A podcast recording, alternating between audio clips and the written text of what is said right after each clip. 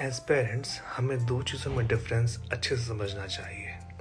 Discipline and control कई बार हम लोग कंट्रोल फ्रीक हो जाते हैं और उसे डिसिप्लिन का नाम दे देते हैं, जो कि गलत है।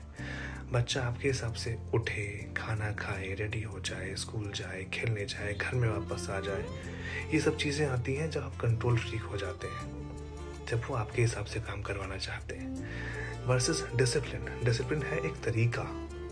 अनुशासन ऑफ़ द डे के डे, दिन में क्या क्या एक्टिविटीज़ होनी है, कब कब होनी है। उसमें टाइम बाउंडेशन नहीं हो सकता है। स्पेशली जब हम बात करें ऑटिस्टिक बच्चों की तो उनको टाइम ज़्यादा चाहिए। उनको आपको टाइम देना होगा। उसके लिए सिंपल एक्टिविटी क्या है कि आप अपना टाइम टेबल बनाइए दिन भर का और बच्चे के टेबल बनाइए। इन दोनों को मर्ज कर दीजिए।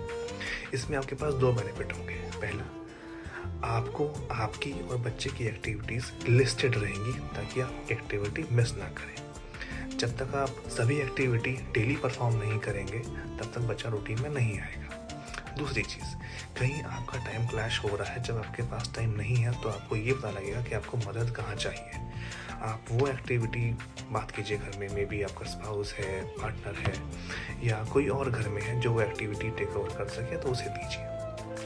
important is you need to guide them. Be their guides.